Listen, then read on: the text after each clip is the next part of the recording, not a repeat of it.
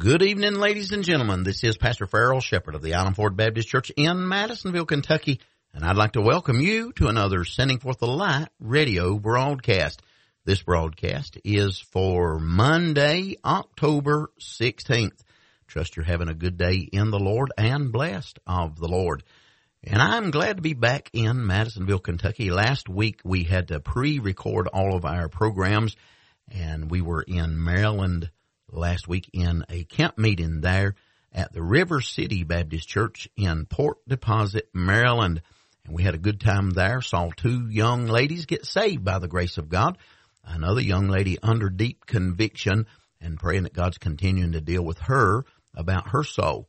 And thank God for the blessing to be in that meeting. Lord bless me to be able to preach there and as well as hear several good sermons and have fellowship with the brethren. And uh, even my wife met some people there to become friends with, and some she's already friends with, and so that's a blessing. We praise God for all that. But glad to be able to be back. And yesterday we had the Lord's Day services here at the Island Ford Baptist Church. We were privileged to have a missionary, Brother Phil Highland, missionary to Australia, preached for us both services yesterday. My, he brought us a good message, and I believe God used that, and trust God will continue to bless him and help him. All right. Well, we're going to get ready to go to the message here in a moment. But first, I've got a couple of good songs that I trust will be a blessing to you. All right. I hope you did enjoy those songs and I trust they were a blessing to you. Well, we're going to get ready to go to the message as it was preached live from the pulpit of the Island Ford Baptist Church in Madisonville, Kentucky. Mark chapter number two. Mark chapter number two, and I'm going to use this text this morning and look at it in really, to be honest with you, just a practical, a practical approach. And I'll give you the story and then to put it in our practice mode that we can see how to use it for the glory of God. Mark chapter 2 is very familiar, I'm sure. Verse number 1, the Bible said, And again he entered into Capernaum after some days. And it was noised that he was in the house. Straightway many were gathered together, insomuch that there was no room to receive them, no, not so much as about the door. And he preached the word unto them. Thank God. Amen. He didn't have a puppet show. He didn't have a celebrity give a testimony. He preached the word unto them. And they came unto him bringing one sick of the palsy, which was borne of four. And when they could not come nigh unto him for the press, they uncovered the roof where he was, and when they had broken it up, they let down the bed wherein the sick of the palsy lay. When Jesus saw their faith, he said unto the sick of the palsy, Son, thy sins be forgiven thee. Amen this text that I read to you, I said I know is familiar. We've read it numerous times. Matter of fact, I love it. It's a great text of the power of God. A lot of uh, applications can be made to that. Uh, we've heard it talking about the miracle that was performed. We've heard it preached about the uh, the cooperation of these men that worked together to get this one man to the Lord, that he could get the help that he needs. And we've heard it used as an illustration of salvation. Because the first thing the Lord did for this man was not to heal him. He saved him. You notice I stopped reading verse number five. And when Jesus saw their faith, he said to the sick of the palsy, still sick of the palsy, he said, son, thy sins be forgiven thee. Because salvation's more important than physical healing. It'd be better to go to heaven saved by the grace of God, sick of the palsy than to go to hell with a good, firm, healthy body. It's more important to be saved. Amen. But then uh, he says in verse number six, I stopped reading, but there were certain of the scribes sitting there and reasoning in their heart. It's interesting to me that even the Lord had critics. People that question what he's doing, what he's saying. They said, verse seven, why doth this man thus speak blasphemies? Who can forgive sins but God only? Well, that's right. Nobody but God can forgive sins. Amen. Priests don't have the ability to forgive sins. I don't care what they say. Preachers don't have the ability to forgive sins. Parents don't have the ability to forgive sins. Only God has the ability to forgive sins. But they're accusing Christ of speaking blasphemy. You know why? Because they're thinking blasphemous thoughts. They know that only God can forgive sins, but they're denying that Jesus Christ is God. What is blasphemy? But to deny that Jesus Christ is God. Amen. But he goes on in verse number nine and, well, in verse number eight, and immediately when Jesus perceived in his spirit that they so reasoned within themselves, he said unto them, why reason ye these things in your hearts? Let me stop just a moment and say something about that. Our Lord knows the thoughts and the intents of the heart. That's one reason why going to church on Sunday when the Word of God's preached and the Holy Spirit moves sometimes can be uncomfortable because God knows what we're thinking.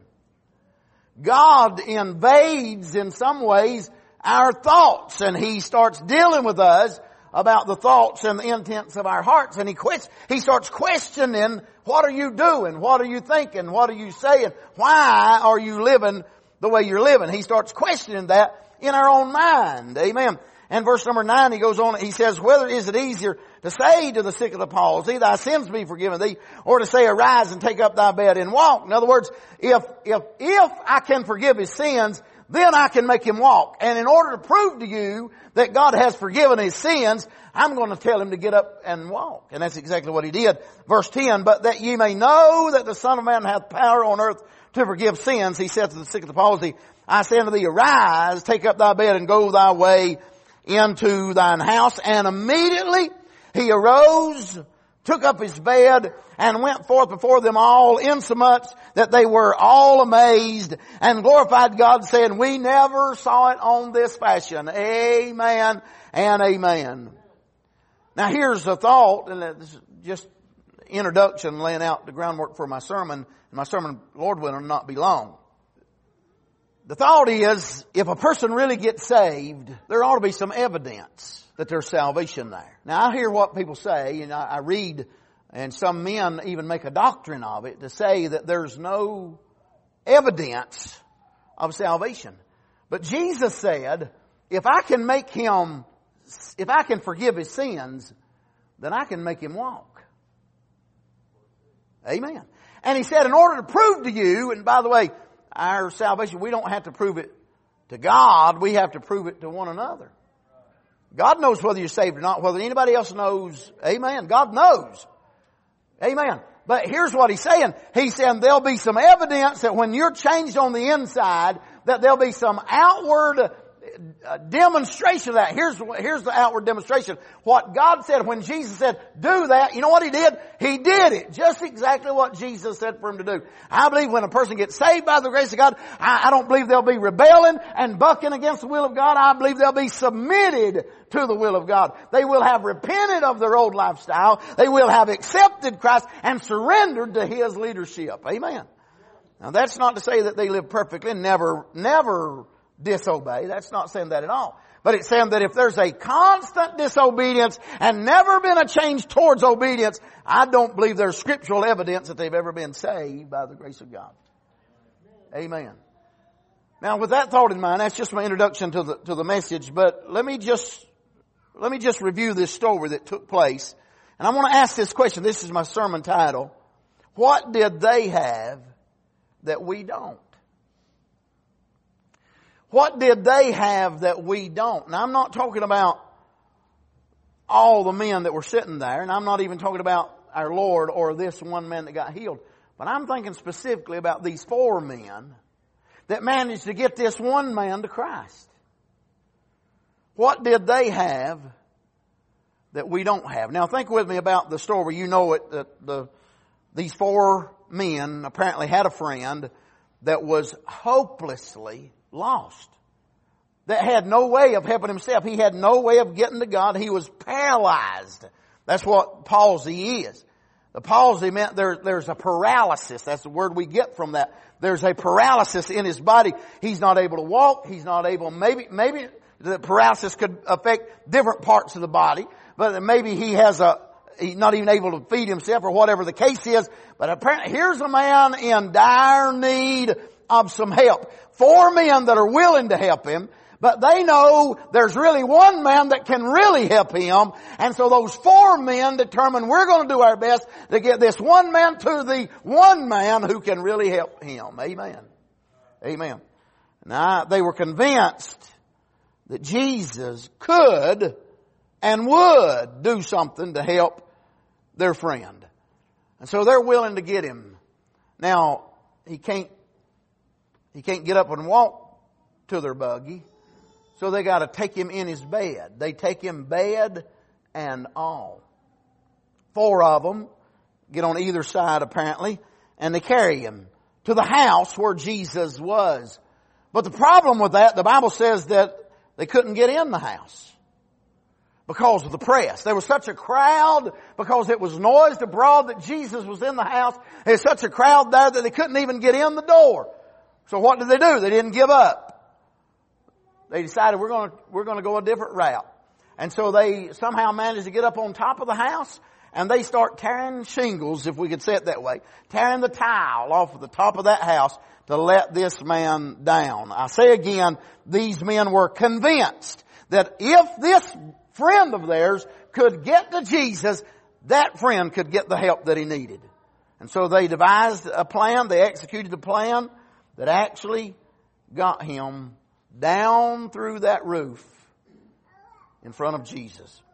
And the Bible said when Jesus saw their faith, verse number five, when Jesus saw their faith, he immediately saved and eventually healed their friend.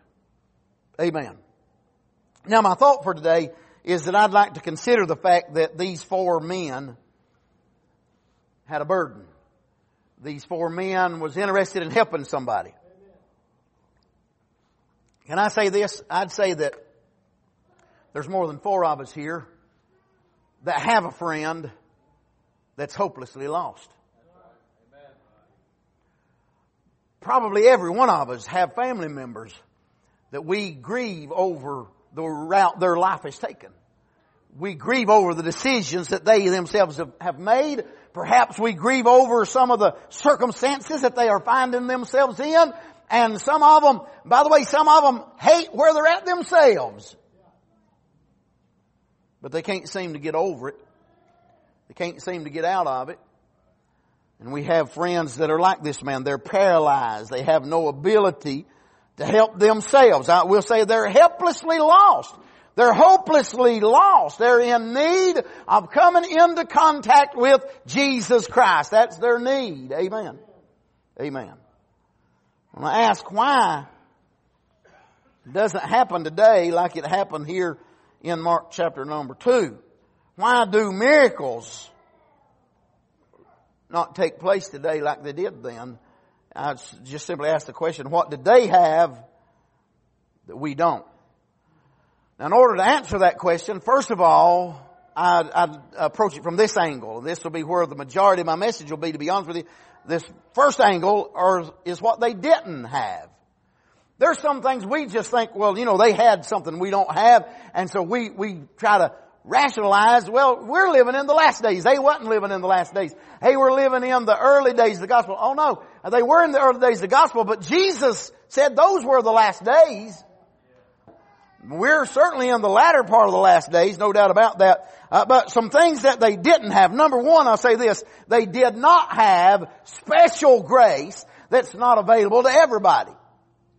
These men did not have some kind of special, they were not endued with special power that everybody doesn't have access to. See, we're living in a day, if we're not careful, we'll think those men were, had some kind of supernatural connection. Those men were some kind of superstar in God's army. And by the way, we're, we're prone to make men superstars in our own eyes. When God doesn't call them a superstar.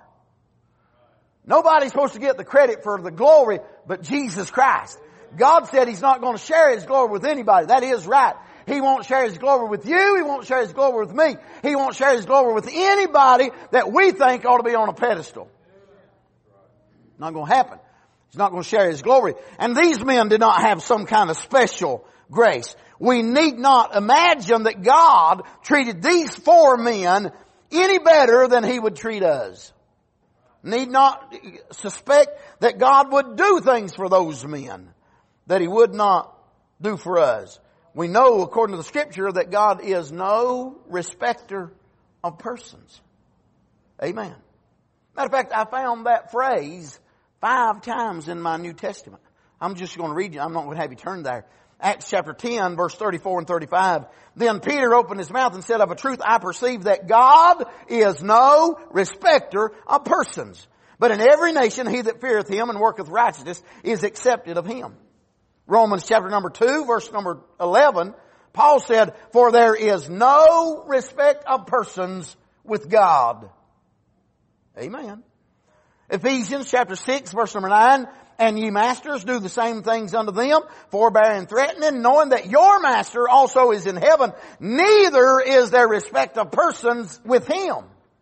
So he said, God's not a respecter of persons. Your master is not a respecter of persons. Colossians 3.25, but he that doeth wrong shall receive for the wrong which he hath done, and there is no respect of persons. And then the last one, 1 Peter chapter 1 verse 17. And if you call on the Father, who without respect of persons judgeth according to every man's work, pass the time of your sojourning here in fear. God's not a respecter of persons.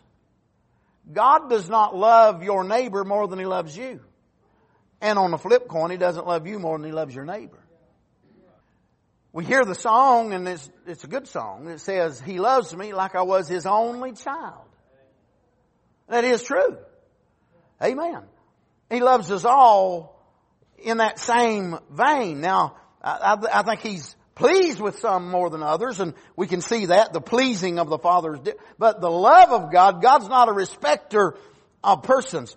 Can you imagine somebody sitting in that crowd that day, the roof starts coming off, and here they're starting to let this man down the roof, and somebody in that crowd says, you know, I believe Jesus is going to do something for that man because that man's special. No. That man was no more special than the one sitting on the front pew or the one sitting on the back pew. Or maybe they'd say, you know, God's going to do something for that man. You know, he's special. No. No. Maybe somebody say, well, you know, he helped him, but he wouldn't help us. He's not a respecter of persons.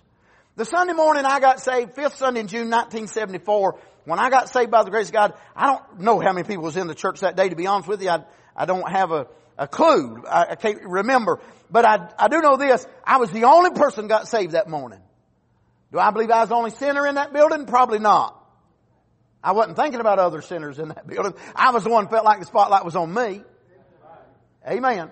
But I, I, will say this, I don't think that God said, you know, I believe I'll save one person. That's all I'm going to save today. Just that one person, whoever gets here first. No. He's not a respecter of persons. It's not that he's only got just so much grace. He, he can only do so much. no. If he can save one, he can save the whole crowd. And if he would save one, he would save whosoever will. I believe that. Amen. Well, can you imagine people saying, look at what Jesus is doing for that man. He's helping him, but he wouldn't help us. We might as well go back home, go back to bed with our problems. We might as well just lay and wallow in our problems because there's nothing for us. Jesus is better to others than he is to us. No, that's not true. He's not a respecter of persons. And that's all the time we have for today's broadcast. So we're going to have to break in the message right there, but Lord willing, we'll be back tomorrow and continue this message. Hope you'll tune in this same time every Monday through Friday for another Sending Forth the Light radio broadcast. Until then, this is Pastor Farrell Shepherd saying good day and God bless you.